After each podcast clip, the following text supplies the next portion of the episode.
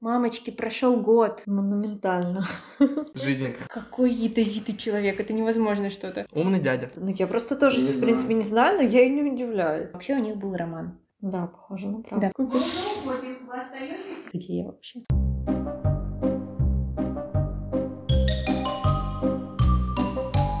Привет, привет, привет! Это подкаст «Космический умозрительно» от Библиотечного центра общения «Современник». Меня зовут Полина, и сегодня я буду рассказывать вам про балет.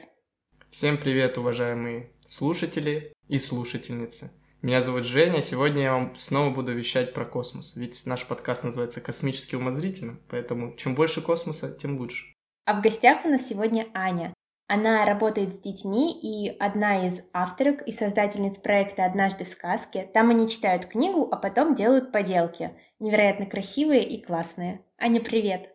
Привет! Я очень люблю ваш подкаст. Вы очень милый и приятно. Я не всех знала в лицо, поэтому здорово оказаться внутри этого подкаста юбилейного. 12. Ой, мамочки, прошел год. С момента записи первого подкаста прошел год. И вот, я вас поздравляю с таким успехом. Это вообще, я только сейчас осознала, что прошел год. Блин, Аня, хорошо, что ты здесь. У Ани все всегда по полочкам. И, собственно говоря, твоя миссия была нам напомнить, видимо, о годовщине. Поздравляю вас, друзья. Мы это выдержали. Спасибо, что слушаете нас. Ну что, Аня, получается годовщина нашей монеты. Смотри-ка, за целый год я ее даже не потеряла. На одной стороне все еще написано мое имя, на другой имя Жени. Сейчас ты ее подбросишь. Поймаешь, не поймаешь, неважно. Главное, чтобы мы увидели, чье имя окажется на вершине и кто начнет рассказывать первым. Держи. Класс. Попробуем. Женя. О, Ну что, уважаемые слушатели, как я уже ранее сказал, сегодня у меня снова в руках оказалась книга про космос. Называется она «Будущее человечества», а автором ее является Митио Каку. Ее мне посоветовал один из наших гостей. Книжка о колонизации Марса, о путешествиях к звездам и обретении бессмертия. На самом деле книжка очень интересная, хотя где-то добрая половина информации я уже, можно сказать, читал. Если помните, то я читал книгу про Титан, в которой рассказывалось про наше будущее человечества, про то, как мы начнем осваивать нашу Солнечную систему, да, и вот тогда я рассказывал, что в качестве, так сказать, внеземной колонии а, оптимальным вариантом является Титан, спутник Сатурна. было-было. И там вскользь упоминался Марс, ну, в качестве альтернативы. В этой книге все наоборот. Здесь все посвящено как раз-таки колонизации Марса, а Титан упоминается вскользь. Пару слов хочу сказать о самом авторе. Здесь есть его фотография. Он является профессором физики в городском колледже Нью-Йорка. Очень умный дядька. Написал очень много интересных книг, популярных. Вот здесь они снизу тоже перечислены на обложке. Физика будущего, физика невозможного, будущее разума, космос Эйнштейна, гиперпространство. Они являются мировыми бестселлерами. Ну, я думаю, что эта книга «Будущее человечества» тоже на одной полке вместе с ними. Она, на самом деле, стандартного размера, всего 400 страниц. Но сегодня Полина меня удивила. Я вам расскажу небольшой спойлер. Сегодня у нее тоже очень толстая книжка, такая большая, объемная. В общем, в этой книге три главы. Первая рассказывает нам про нашу Вселенную, про планеты в нашей Солнечной системе, какие планеты или спутники могут стать аванпостом человечества внеземным. Рассказывается про текущее положение в области ракетостроения, немного истории. Затем во второй главе рассказывается, как нам добраться, собственно, до других планет, до звезд, как выйти за пределы Солнечной системы. И в третьей главе она э, поднимает очень интересные темы, как раз-таки тему бессмертия, тему внеземных существ, да, если жизнь вне Земли, вне нашей Солнечной системы и так далее, что они себя представляют, точнее могут представлять, да, потому что наверняка мы не знаем. Как любая книга про будущее, эта книга начинается с рассказа про прошлое. Рассказывает она нам о трех ученых, изобретателях, так сказать. Первым был Роберт Годдард. Он является автором первой жидкостной многоступенчатой ракеты. Построил он ее в 1926 году. Он был очень любознательным ребенком, и в детстве очень много его интересовал космос, поэтому отец поощрял его увлечение и купил ему микроскоп, телескоп и подписку на научный журнал. Он начал изучать э, науки, связанные с ракетостроением, математику, физику и так далее. Вот как раз-таки это его привело к тому, что он построил вот эту вот ракету, которая в последующем стала прототипом всех ныне имеющихся ракет. Вторым человеком является Циолковский, сам обучился математике, физике и механике ракетостроения, и он, соответственно, был тем мечтателем, который придумывал какие-то идеи, как нам, собственно, убраться с этой планеты и отправиться исследовать открытый космос. Он рассчитал скорость убегания с Земли. Это вторая космическая скорость, которая означает, сколько нужно набрать скорости в час, да, для того, чтобы преодолеть тяготение Земли. И, соответственно, еще он опубликовал уравнение, которое позволяет определить максимальную скорость ракеты, исходя из ее массы и запасов топлива. Он обнаружил, что зависимость между массой ракеты и запасом топлива, она экспоненциальная, то есть может показаться сначала, что для того, чтобы ракета летела в два раза быстрее или в два раза дальше, то надо увеличить в два раза ее топливо, объем топлива. Но это не так, потому что с увеличением объема топлива, соответственно, и масса ракеты увеличивается. Вот, соответственно, он вывел эту формулу, опубликовал ее, и до сих пор она, собственно, используется. Третьим человеком в этой истории стал Вернер фон Браун. Он использовал наработки инженерные Роберта Годдарда и Целковского. По его имени и фамилии вы, наверное, догадываетесь, что этот молодой человек родом из Германии. Родился он в 20 веке, начал свою научную деятельность ближе ко Второй мировой войне. В отличие от Роберта Годдарда, он не боялся просить финансирования у правительства, и нацистское правительство его амбиции, его амбициозные идеи приняло с распростертыми объятиями и, соответственно, начало финансировать все его исследования. Однако, как вы, наверное, догадываетесь, нацистское правительство хотело использовать его наработки не для того, чтобы космос исследовать, а для того, чтобы получить мощное оружие. И в этой книге рассказываются такие необычные истории из жизни Вернера фон Брауна о том, что он не поддерживал никак политический режим Германии, времен Второй мировой и до. Рассказывается история о том, как он однажды посетил концлагерь и пришел в ужас от того, что там происходит, какие зверства, как-то попытался на словах помешать там охранникам, ну, то есть попросить их немножечко сбавить обороты, на что те ему очень жестко сразу ответили. Его дело заниматься наукой, вот пусть и занимается, а если будет возмущаться, пойдет вместе с этими же заключенными под стражу. Ну вот, в какой-то момент он начал в открытую выступать против э, вот этих вот действий, за что его хотели осудить и, собственно, отправить вот в концлагерь или что-то наподобие, я уже точно не помню. Но за него вступился его друг, который его защитил, и, соответственно, правительство Германии разрешило фон Брауну дальше работать над ракетами. В общем, на основе вот э, прототипа Годдарда он создал ракету, которая называется Фау-2, и эта ракета была способна добраться до Луны. Фау, если мне не изменяет память, переводится оружие возмездия. Она была очень смертоносной, ее дальность поражения была более 300 километров. С ее помощью Германия бомбила Англию, тоже рассказываются интересные истории про то, что правительство Англии скрывало от мирных жителей, что это ракеты их обстреливают, Лондон, и говорило им, что это там взрываются газовые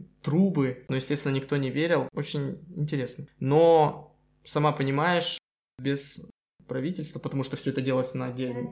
Да, никто не хотел использовать это в благих целях, а в качестве оружия это пожалуйста. Когда Вторая мировая война закончилась, он сдался в плен добровольно вместе со своими коллегами, и его увезли в США, и все его наработки увезли в США. Это было секретно, там была специальная операция с кодовым названием «Скрепка», после чего его уже наработки стали использоваться для того, чтобы конструировать американские ракеты. Далее в книге рассказывается уже, плавно переходит в послевоенное время и в настоящее.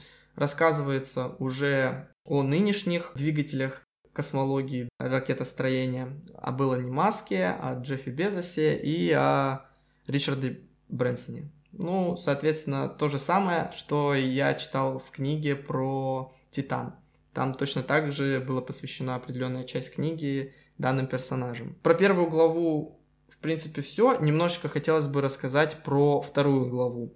Вторая глава, напомню вам, посвящена ракетостроению, а точнее типам ракет, какие они существуют, какое топливо они используют, какое будущее нас ожидает, когда мы там уже доберемся, собственно, до других планет. В настоящее время ракеты используются на жидкостном топливе. То, что они отбрасывают ступени, это уже было давно. А Илон Маск хочет сделать и уже сделал Falcon 9, кажется, его ракета называется. Многоразовые ракеты, которые способны потом возвращаться и повторно запускаться. Не надо конструировать заново. Ну вот и плюс вот это же меньше космического мусора получается. Меньше космического мусора, меньше затрат на полет, за что большое спасибо Илону Маску. Держим кулачки, пускай продолжает в том же духе. В общем, довольно интересным видом ракеты является, которая лично меня удивила, являются солнечные парусники. В настоящее время больших таких кораблей, которые способны вместе с собой перевозить людей. Да, еще не сконструировали, но все впереди, все к этому движется. И эти ракеты очень интересные. У них принцип действия основан на том, чтобы использовать солнечные лучи в качестве двигателя. Точнее, не солнечные лучи, а давление солнечных лучей. Солнечными парусниками они называются за счет того, что они схожи с обычными лодками парусными. Парусные лодки, как, наверное, все знают, используют силу ветра. Ветер дует в парус, по направлению ветра корабль движется вперед. И солнечные парусники используют тот же принцип. Они похожи на огромные парусники. Похоже, можно так сказать. На спутник похоже, на антенну. Ну, ну да, можно сказать на, на антенну, да. Змея. Солнечного змея. Ну, потому что солнечный змей что? Он использует силу ветра, а это будет использовать силу солнечных лучей, солнечное давление. Схожими с ними являются лазерные парусы, которые с помощью лазера ты лазером направляешь движение точно в эту ракету, и она движется по направлению лазера, используя его энергию. Подожди, а человек где находится? Здесь вот, допустим, только маленький датчик с микросхемами расположен. А это все как бы необходимо для того, чтобы ловить лучи. И чем больше их, тем, соответственно, быстрее может двигаться ракета, ее удельная мощность возрастает. Но, опять же, вместе с увеличением парусов увеличится и переносимые отсеки, то есть это уже будут не какие-то микрочипы, способные просто собрать информацию, а отсеки громадные с живыми людьми. Ракета с прямоточным термоядерным двигателем, у нее немного другой принцип действия, но чтобы вы понимали, как вообще будут устроены такие солнечные парусники, наверное, можно использовать этот рисунок. Допустим, используется магнитная катушка, которая будет собирать атомы водорода, затем их сжимать и использовать в качестве топлива. По центру находится жилой отсек. Отсюда, собственно, вытекает энергия. В правой части расположена заборная воронка, которая будет собирать атомы водорода, затем перерабатывать их в специальном реакторе и в конце использовать его в качестве топлива. А посередине будет расположен жилой отсек. Соответственно, как я себе представляю, у солнечного парусника он будет расположен как бы сзади по ходу движения, этот парус. И впереди будет жилой отсек уже с людьми. Просто... А как он вернется обратно? Так он от... Это очень интересный вопрос, потому что в книге тоже задаются этим вопросом и ученые. Здесь же используется энергия для того, чтобы набрать скорость. И во многих ракетах, неважно на каком виде топлива она будет двигаться, очень интересен вопрос торможения, потому что набрать скорость это одно, а потом как тормозить. В некоторых случаях, у некоторых типов ракет, предлагают способ развернуть ракету на 180 градусов и затем использовать просто обратную тягу, чтобы замедлить движение. То есть начать двигаться в противоположном направлении. Что касается солнечных парусников, то здесь, скорее всего, просто придется... Ну, опять же, это же все изначально подлежит расчетам, да, грубо говоря, допустим, вот у нас разница там 100%. 60% мы этот парус используем для того, чтобы набрать скорость и двигаться вперед. На 60% мы перестаем его использовать, э, и оставшиеся 40% просто вот потихонечку начинаем тормозить и так далее. Это как машинку. Мы ее запустили, в какой-то момент у нее кончается заряд, но она все равно еще потом проезжает какое-то расстояние. Вот здесь, наверное, будет точно так же. Так а вернуться-то как? Обратно вернуться? Угу. Так он же против солнца. Да, я понимаю, о чем ты. Ну, видишь, э, не надо возвращаться. Ну да, если человек использует термин скорости бегания, вряд ли он думает, что ему когда-то придется обратно. Да. Э, поднимаются, кстати, очень интересные темы касательно того, как люди будут справляться с тем, чтобы прожить вот это время, находясь на ракете. Ну, в зависимости от того, куда ракета будет направляться. Если мы говорим о Марсе, то в настоящее время полет до Марса займет около двух лет, по-моему, 18 месяцев. 18 ну, месяцев это полтора года. Ну, какие-то цифры около двух лет. Это в одну сторону. Если выбираться за пределы Солнечной системы, потому что в настоящее время ведется поиск экзопланет, это планеты, которые похожи на нашу Землю и, соответственно, пригодны для жизни в теории. Путь до ближайшей планеты займет около 100 или 200 лет, точно уже сейчас вам не скажу. То есть, сами понимаете, что большая часть людей, которые отправятся, точнее нет, даже как, наверное, все люди, которые отправятся, не доживут до момента ну, это сто процентов. До момента прибытия они не доживут, да. Но, как бы, в защиту подобной версии могу сказать вам слова автора, который приводит примеры из Средневековья, когда многие архитекторы, планируя очередной собор, понимали, что дай бог их внуки смогут увидеть, как собор закончит стройку. Поэтому здесь на самом деле тоже люди, наверное, должны давать себе отчет. Конечно, стоит учесть, что они будут находиться не у себя дома, а в огромной ракете. Не всякому понравится.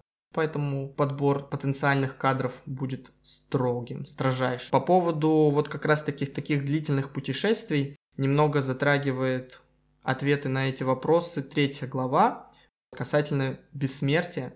Там, кстати, вообще очень интересные факты, которые я для себя подчерпнул. Допустим, вот про что мы сейчас говорили, что до ближайшей экзопланеты там 100 или 200 лет. Ну вот, допустим, э, до нее 100 световых лет. Во-первых, стоит учесть, что один световой год, это сколько используется скорость света. Мы до нее добраться не можем. Соответственно, допустим, что мы смогли разогнать нашу ракету до 50% скорости света. И, соответственно, нам для того, чтобы добраться до этой планеты, требуется 200 лет. То есть, по сути, это где-то 10 поколений. Да, одно поколение примерно 20 лет. Какие способы есть? Ну, во-первых, самый обычный, да, про то, что люди будут жить своей обычной жизнью, новые поколения будут сменять старые, и в какой-то определенный момент очередное, грубо говоря, десятое поколение сможет увидеть планету до которой был, собственно, путь. Какие еще решения и варианты есть? Во-первых, это анабиоз. И вот первый интересный факт, который я на самом деле не знал. В отдаленных районах севера, в очень холодных и суровых условиях, некоторые рыбы и лягушки, они вмерзают в лед. Но при этом, когда потом снова наступает, ну, грубо говоря, хорошая погода, и этот лед тает, эти животные вновь оживают и продолжают свою жизнедеятельность. Я на самом деле не знал, что такое в обычных условиях происходит, что они могут так спокойно потом функционировать. И весь смысл в том, что когда существо живое замерзает, то у него начинает замерзать кровь. И чтобы этого не происходило, потому что если кровь замерзнет, начнут образовываться кусочки льда, они повредят сосуды, в итоге жизнедеятельность органов нарушится, все, существо умирает. И для того, чтобы кровь не замерзала, мать природа придумала механизм для того, чтобы предотвратить это замерзание. В крови как раз-таки этих лягушек и рыб находится определенное количество глюкозы, которое является расщепителем и не дает крови замерзнуть. А в свою очередь, такое же количество глюкозы в человеческой крови привело бы, собственно, к смерти. Поэтому ну, ученые начинают экспериментировать с тем, чтобы найти какое-то другое вещество, способное предотвращать замерзание крови. Это я все к чему? К тому, чтобы достичь анабиоза. Здесь, кстати, э, и про Звездные войны, и про Trek Звездный путь упоминается. Очень интересно. Рассказывается о людях, которые на основе этих фильмов придумывали новые идеи. Допустим, вот из Стартрека, я не помню, что это за человек. В общем, там был смысл в том, что существует пузырь, точнее, можно создать пузырь к вопросу о преодолении скорости света. Для того, чтобы быстро перемещаться, как в фильме Стартрек, что корабль, он, по сути, не он как будто бы перемещался вперед, а звезды и пространство между кораблем, оно сжималось, и звезды как бы приближались к самому кораблю. В качестве примера приводится ситуация, когда, допустим, вы стоите на ковре, таком длинном, и на другом конце этого ковра стоит стол. И вам нужно добраться до этого стола. Какие есть способы? Вы можете просто взять пешком дойти. Да, это соответственно, если ракета бы просто полетела вперед к звезде. А вы можете взять и начать тянуть к себе ковер. То есть, по сути, сжимать пространство. И в конечном счете вы ковер до себя так дотащите, что стол окажется перед вами. Вот в этом была суть. И это, я не помню уже, если честно, фамилию. Наха была фамилия вот, и пузырь назван в честь этого ученого, он посмотрел фильм Star Trek, и на это пришло ему в голову, вот. Короче, на самом деле это очень круто. Он, да, это вывел уравнение, вот, но, опять же, это подтвердить пока что как бы ну, невозможно. Но оно по всем расчетам совпадает с теорией относительности Эйнштейна, вот, то есть э, там каких-то просчетов минимальное количество, да, опять же, споры, дискуссии ведутся, все такое. Но сама суть, мне кажется, этого примера в том, что вот так вот, как ты сказала, творческие люди придумывают что-то, а потом ученые технически подкованные, их это будоражит, их это, как сказать, воодушевляет на то, чтобы начать думать, блин, а может быть действительно можно так? Мне кажется, так вообще... Идея не такая сумасшедшая. Да, мне кажется, что вообще вот все, что вы можете представить в своей голове, рано или поздно окажется достижимым. Там телепорты, машина времени, мне кажется, что это все достижимо. Вот все, что, может, что можете придумать. До бессмертия, я думаю, тоже доберемся. Мы с вами говорили про способ анабиоза, да, как добраться до других планет. Второй способ — это послать свою собственную ДНК в космос и надеяться на то, что рано или поздно кто-нибудь возьмет, да, воскресит, собственно, человечество при помощи этой ДНК. И в качестве примера приводится фильм «Человек из стали», про Супермена, про то, что с его родной планеты Криптон, криптонианцы собственно, так и поступили, да, отправили ДНК. То есть, опять же, кто-то что-то придумал, другие люди смотрят и такие, а что, в принципе, звучит не так безумно, можно попробовать. А третий способ — это замедлить, собственно, старение и увеличить просто-напросто человеческую жизнь. Ученые уже достаточно давно изучают вопрос старения и пришли к определенным выводам, следовали парочку фактов, так сказать. И со старением связаны три вещи. Первое — это объем калорий. Второе – это теломеразы, кончики хромосом и гены, гены старения. Немножечко про каждое расскажу вкратце. В общем, калории. Ученые наблюдали за животными, которые много кушали и мало кушали. Соответственно, когда они наблюдали, они пришли к выводу о том, что животные, хищники, по-моему, за хищниками какими-то наблюдали, Хищники, которые на 30% меньше потребляли калорий, жили на 30% дольше. Но тоже такой вот, э, как бы, я не знаю, сопутствующий факт, что когда эти животные не доедали, то они, естественно, чувствовали себя вяло, постоянно хотели спать, у них не было никакого стимула заниматься размножением, то есть, по сути, жизнь была дольше, но скучнее. Некачественная жизнь. И поэтому химики сейчас занимаются вопросом, как, соответственно, с помощью каких-либо химических веществ уменьшить вот эту тягу к потреблению калорий, но при этом избавиться от этих неприятных последствий в виде вялости. Второе — это теломеразы. Это, соответственно, как я уже сказал, кончики хромосом. У них ограничено количество делений в конечном счете. С каждым делением вот эти теломеразы, они уменьшаются, уменьшаются, уменьшаются, и в конечном счете просто перестают существовать, и хромосомы просто начинают разрушаться. Соответственно, происходит старение. И не помню опять фамилию ученого, вот надо записывать, а, который открыл, соответственно, вот это число делений, и у него интересовались, можно ли увеличить этот предел при помощи генной инженерии, да, биологии и все в этом духе. Но что он очень смеялся там и говорил, что нет, наверное, нельзя, все это природа как бы заложила все, не трогаем. Но мне кажется, что В этом может крыться секрет. А почему нет? Ну, все думают, что нет, а кто-то возьмет потом и сможет. Конечно, надо будет довести это до такого предела безопасности. И третья вещь — это, соответственно, гены старения. Ну, ни для кого не секрет, что они существуют, поскольку в мире огромное количество существ, и у всех разная продолжительность жизни, да, мухи живут там неделю, э, собаки живут около десятилетия плюс-минус человек, там, я не знаю. Ну, в разных странах по-разному, да, ну, возьмем 75 лет, пускай будет. Mm-hmm. А некоторые животные по нескольку сотен. Существует акула, которые там по 300 лет средняя продолжительность жизни, а находили акул, которым предположительно чуть ли не 500 лет. Да, из Марианской впадины вечно что-то вылавливают. Помните вот эти кадры ужасные, mm-hmm. когда подняли рыбу? Думаю, зачем вы ее подняли? Оставьте в покое, пожалуйста. Интересно же. В общем, проводили опыты интересные тоже. Брали двух крыс, одну молодую, другую старую, и начинали переливать им кровь. То есть, по сути, кровь одной смешали с кровью другой. И обнаружили очень интересный факт, что старая крыса начала молодеть, а молодая крыса стареть. Книжка... Ну и они пришли к среднему какому-то знаменателю. Да, грубо говоря, да. В общем, книжка очень интересная. Хотя лично для меня где-то в каких-то моментах переплеталась, да. Поэтому, если вам интересно узнать, какие вообще существуют ракеты, что нас ожидает в ближайшие сто лет, из чего будут строить ракеты, как мы сможем добраться до других планет, про другую жизнь, да, внеземную, прочитать какие-то теории и так далее, то очень рекомендую. Особенно тем людям, которые читали книгу про Титан из наших прошлых выпусков.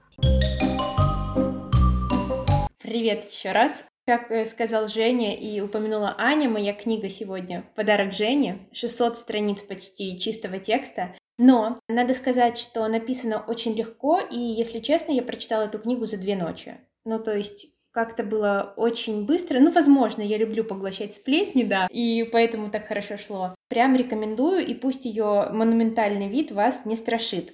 Ну что, Книга называется «Русский балет Дягилева». Написал ее Лин Гарафола. Это профессор кафедры танца Колумбийского университета, член Американской академии искусства и науки и ведущая специалистка по истории русского балета. Важно еще обратить внимание, кому посвящена эта книга. Елизавете Яковлевне Суриц. Никто из нас, очевидно, это имя не знает, поэтому пришлось гуглить. Это исследовательница хореографического искусства 20-х годов 20 -го века. А еще специально для русскоязычной аудитории Линга Рафола подготовила специальное вступление.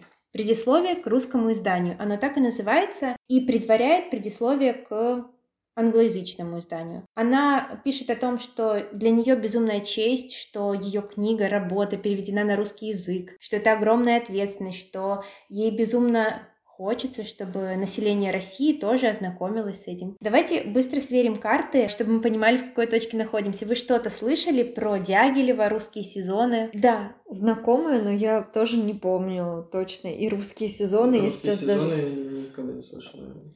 Ну, это ничего страшного, потому что я находилась примерно в той же точке. Для меня Дягилев был, знаете, как слышу звон, не знаю, где он. Вроде как фамилия на слуху. А что это такое? Кто этот человек? Было непонятно. Но сейчас совсем разберемся. Вообще нужно увидеть что из себя представлял Дягилев. Невероятно импозантный. Вы знаете, кажется, что он родился во фраке и в цилиндре. Я не знаю, как это передать. У него была такая пышная шевелюра, и в центре головы а, такая прядь седых волос. Очень симпатичный, нарядный мужчина. Ой, еще усишки были грандиозные. Себя он описывал так, когда ему было 23 года, он написал «Я, во-первых, большой шарлатан, хотя и с блеском. Во-вторых, большой шармер». Слово «шарм». Пришлось погуглить. В-третьих, нахал. В-четвертых, человек с большим количеством логики и малым количеством принципов.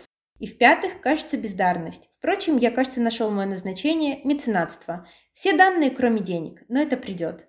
Я читала и думала, это же, ну, как описание из Тиндера, это же гениально, и хочется его сохранить. Ну, в смысле, оно такое самокритичное и такое смешное. Слишком это высокомерно, наверное, звучало к своей персоне. Много внимания, а так э, восхитительно. Ну, я читала и думала, вот я, например, тоже рождена богачкой, у меня для этого есть все, кроме богатства. Но что он, собственно говоря, делал? Делал все и ничего. По факту он не пел, не танцевал, не играл, но собрал вокруг себя огромное количество талантливых людей, которые все это делали. Есть такой термин, как Gesamtkunstwerk, это объединение всех видов искусства. То есть в одном месте сочетается и живопись, и музыка, и танец, и, собственно говоря, производством этого и занимался Дягилев. Вообще смыслом своей жизни он видел поиск и эксперимент, относил себя к нонконформистам, не хотел приспосабливаться, никакого вообще порядка, который был до этого этого существовать больше не должно.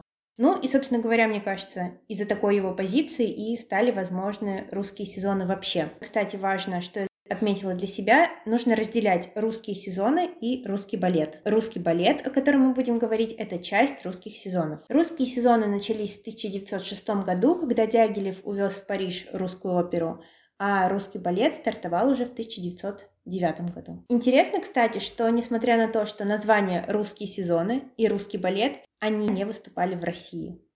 То есть такая мощная национальная окрас, посыл рассказать всему миру о русской культуре, но э, самой России она никогда показана не была. Ну, потому что это вы понимаете, какие годы, это, ну, с 905 и, соответственно, включая 917 год, это революция, полностью перестройка общества. И Женя сегодня, когда сказал про скорость убегания, я подумала, что это очень созвучно и героям этой книги, которые тоже в каком-то смысле должны были рассчитывать свою скорость убегания. Вот. Но первый хореограф, с которым начал работать Дягилев, его звали Михаил Фокин. Фокин работал изначально в Мариинском театре, но после 905 года, конечно же, он не мог продолжать там работу, он продолжал ставить балеты, но не в самом театре, а больше на выпускных вечерах училища, и говорил о том, что так он хотя бы может выбирать, как работать и с кем работать. Он в какой-то мере делал постановки, за которые ему не было стыдно, потому что он ненавидел все академическое. Что же он такого сделал?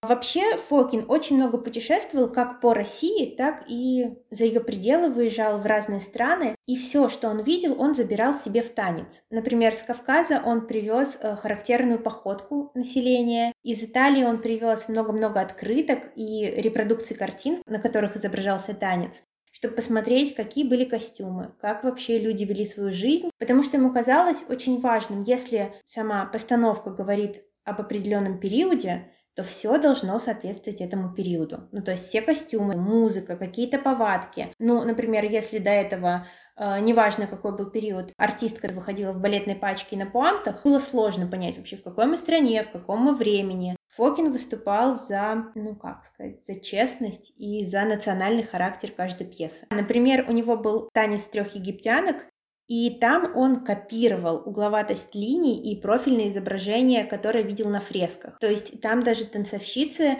э, резко поворачивались в фас, а в основном э, танцевали в профиль. Помните, да, как mm-hmm. на египетских э, изображениях? Он одел трио в облегающие туники, велел покрыть тело темной краской и с помощью грима удлинил глаза. Ну, помните, у них были у египтянок mm-hmm. такие длинные стрелки? В таких мелочах он добивался натуралистичности, что ли, да? Mm-hmm. Ну, создание да. вообще антуража, да. Еще, если вы вспомните классический балет, там всегда есть прима-балерина и кардебалет. Тот, кто в центре, и тот, кто по бокам.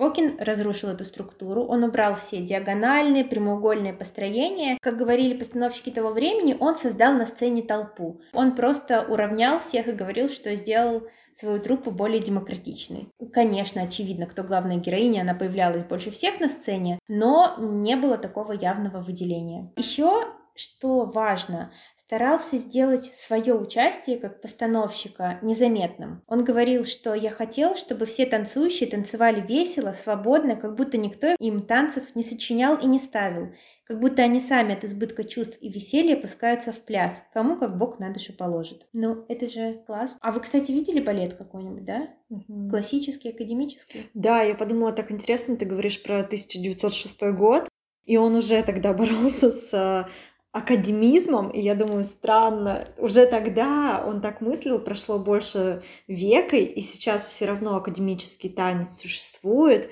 и все еще не все видели современную хореографию. Ну, то есть интересно, как проходит время, а что-то остается. Но просто то, что ты про него описываешь, выражает его режиссерское видение, и поэтому это здорово, но в принципе не говорить, что все должно быть таким, и что все спектакли и все постановки у всех должны быть толпа, как ты сказал сказала. То есть там это уникально. Но знаешь, что мы еще должны понимать?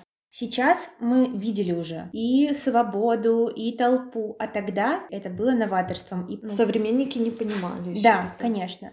Еще к тому же он позволил своим актерам невиданную роскошь, эмоции. Он позволил им отыгрывать мимически все, что происходит. Если до этого балерина была такой фарфоровой статуэткой, которая должна была сохранять одно выражение лица, то он им сказал, пожалуйста, вскидывайте брови, раскрывайте рот, улыбайтесь, смейтесь. В общем, делайте как чувствуете? Потому что чем отличить э, одну балерину от другой? Не от того, что она делает красивые па, прыжки и так далее, а как раз в эмоциональном наполнении и умении его выразить. Это не только танцовщики, они актеры. Еще самое, на мой взгляд, важное, во имя свободы талии и спины он освободил женщин от корсетов.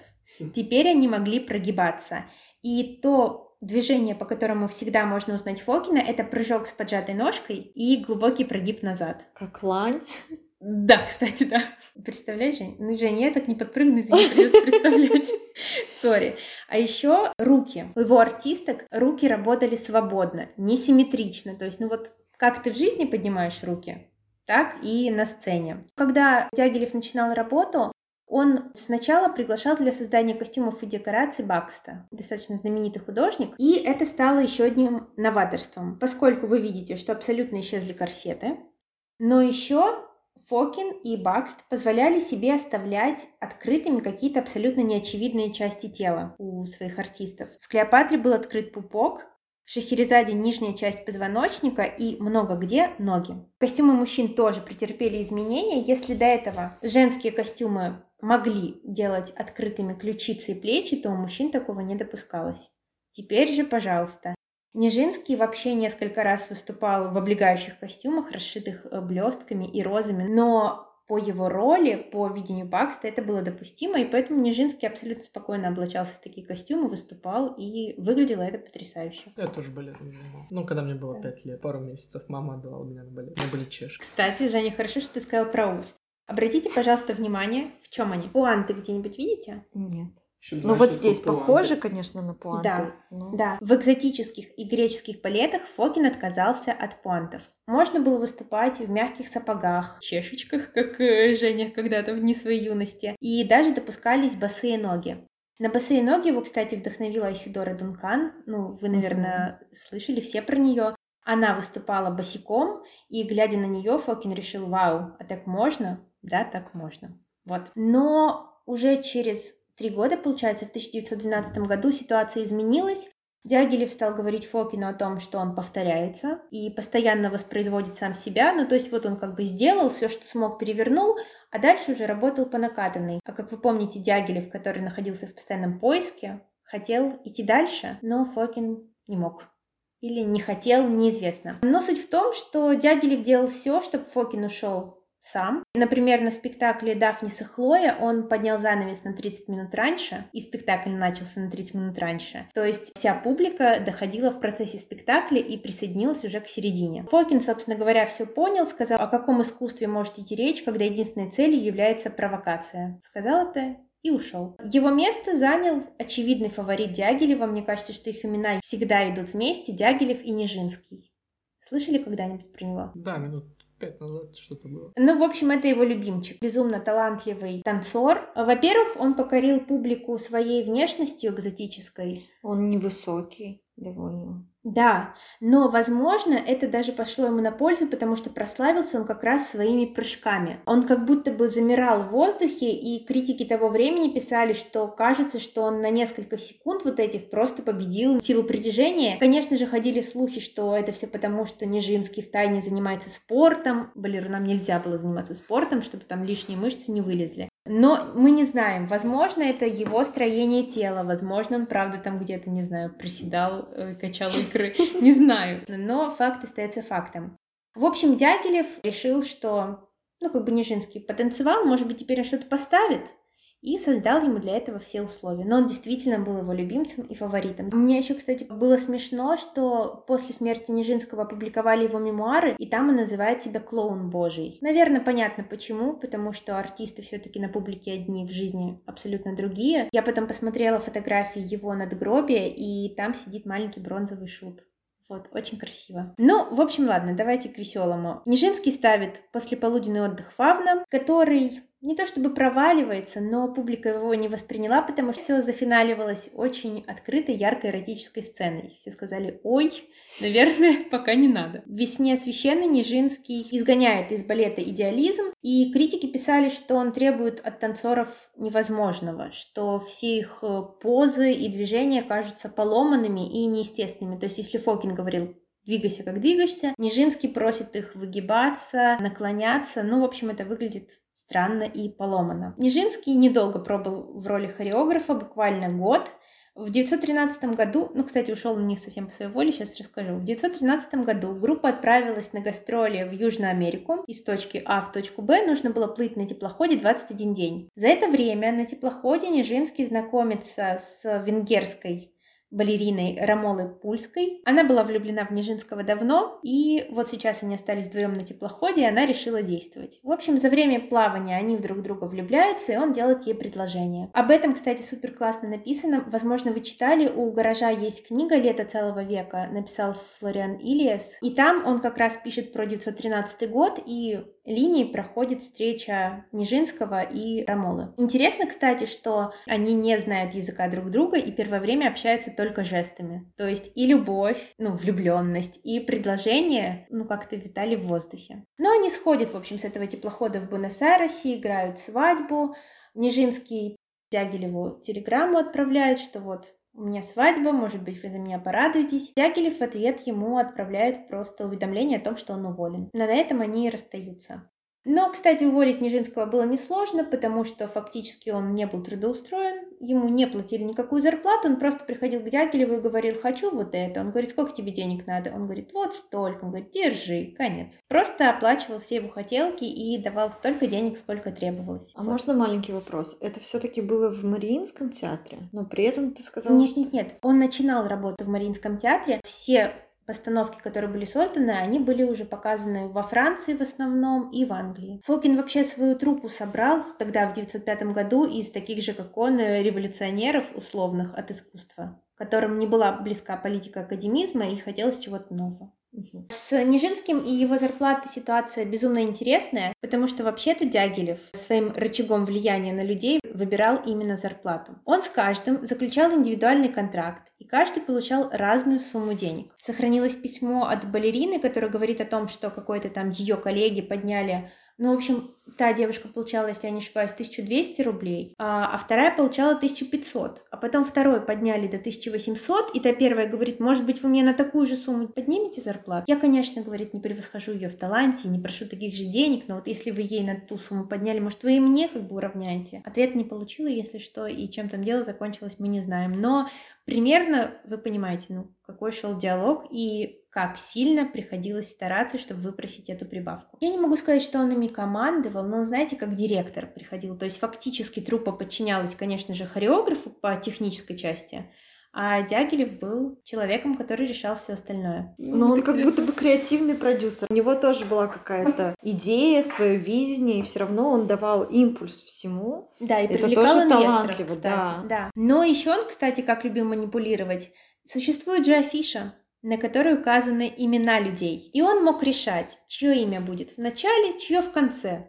Иногда он делал это специально, сталкивая своих артисток и артистов лбами, и следил вообще, куда этот импульс ссоры выведет. Такой вот человечек. С гонорарами, кстати, тоже очень странная э, ситуация. Ну, во-первых, очень сложно говорить про то, если переводить на настоящее время, сколько они получали, все, что мы знаем, это что Дягилев своим артистам, когда переманивал их, предлагал гораздо больше за один сезон, чем они могли заработать за весь год в Императорском театре в Мариинском. Но при этом мы знаем, что один из его хореографов, Джордж Баланчин, вспоминал, что на полученные деньги просто невозможно было жить.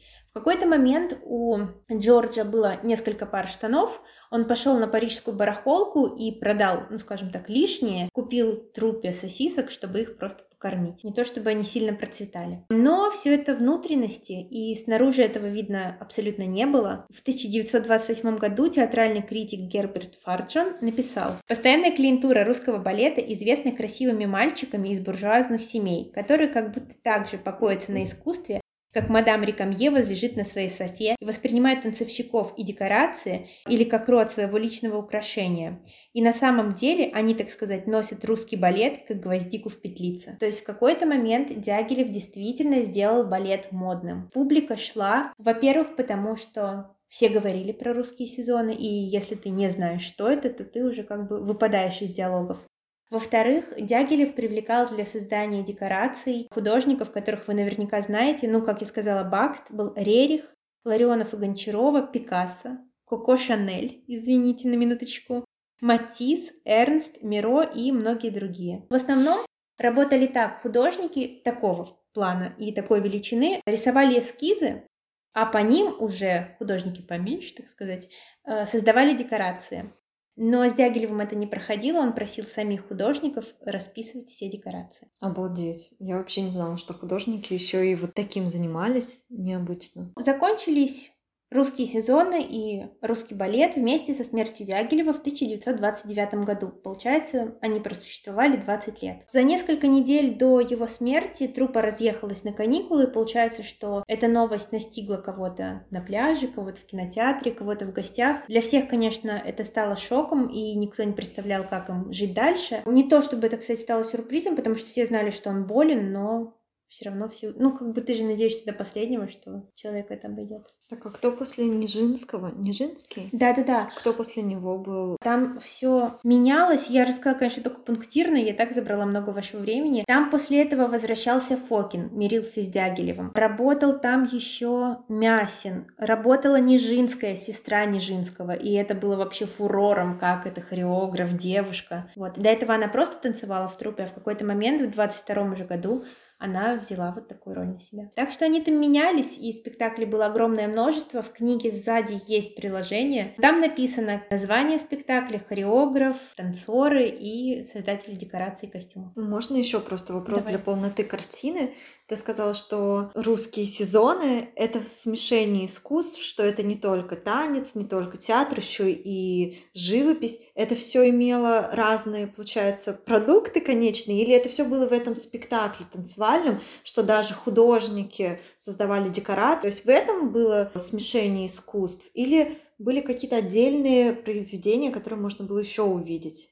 Параллельно. Не-не, э, суть всего именно, что получается один цельный продукт. Он брал лучших композиторов, лучших хореографов, лучших художников и создавал вот этот вот один свой лучший продукт. Интересно, кстати, Сесил Битон, модный фотограф, в Эрмитаже была выставка, и отдельная стена на этой экспозиции была посвящена русским сезонам. Потом я начала читать, оказалось, что он сначала смотрел балет, и не думал, что он когда-то может вообще подойти к этим людям а потом он стал фотографом уже поважнее. Он, кстати, фотографировал и э, семью Елизаветы, коронацию Елизаветы, которая королева Англии была. Вот, и русские сезоны тоже снимал. Говорили о том, что у него была клумба возле дома, и он показывал на свои цветочки и говорил «Бакст». Художник, который создавал декорации, костюмы для Дягилева. Кто-то там смеялся и говорил, ну, думал, что это какое-то шуточное название цветов, а Сесил Битон таким образом отсеивал образованных и необразованных людей. Если кто-то понимал, кто такой Бакст. Он сразу себе делал пометочку. Если кто-то смеялся и говорил, ха-ха, такое смешное имя для цветка, все, до свидания. Диалог окончен. Ну, на этом у меня, наверное, все. Рассказала, сколько успела, но, как вы понимаете, 600 страниц текста, многое осталось за кадром. Ну что, Аня, кажется, что пришло время выбирать книжку, какая понравилась тебе больше, и делиться своими эмоциями, если хочется. На самом деле вы оба великолепно рассказываете про книги, и хочется прочитать и ту, и другую. Это искренне. Но, наверное, книга Жени уж слишком сложная, и если бы я ее взяла читать, то я бы, честно скажу, пропустила первую главу про биографию прошлого, ну, наверное, меня больше заинтересовало вообще будущее и варианты, как можно увеличить жизнь человека, как вообще можно улететь на другую планету, создать ракеты, ну, то есть какое-то новое видение науки и перспективы. Вот это меня прям очень заинтересовало. То есть, если бы я выбрала твою книгу, я сразу пролистнула половину и начала читать дальше, потому что для меня это было бы и так очень сложно. А у Полины тоже очень сложная книга. А, если бы вы ее видели, вы бы меня поняли. Но поскольку мне все равно ближе сфера искусства, и Полина тоже очень увлекательно рассказывала а, про русские сезоны, про которые я ничего не знала, как оказалось, все-таки ничего не знала, и меня заинтересовало. Поэтому по принципу, что просто все равно меня тянет к этой сфере, но я ничего там толком не знаю, я бы выбрала эту книгу, чтобы разобраться и получить собственные впечатления и, как Полина сказала в самом начале, а, сплетни из этого мира искусства узнать. Вот, поэтому выбор на самом деле был неочевидный. Изначально я не знала, кого выберу, но все-таки выбираю Полину. Спасибо. И книгу «Русский балет Дягилева». Спасибо! Ну что, давайте прощаться. Читайте книжки, слушайте наш подкаст и помните, что учиться — это комически уморительно. С годовщиной! Пока-пока! Пока!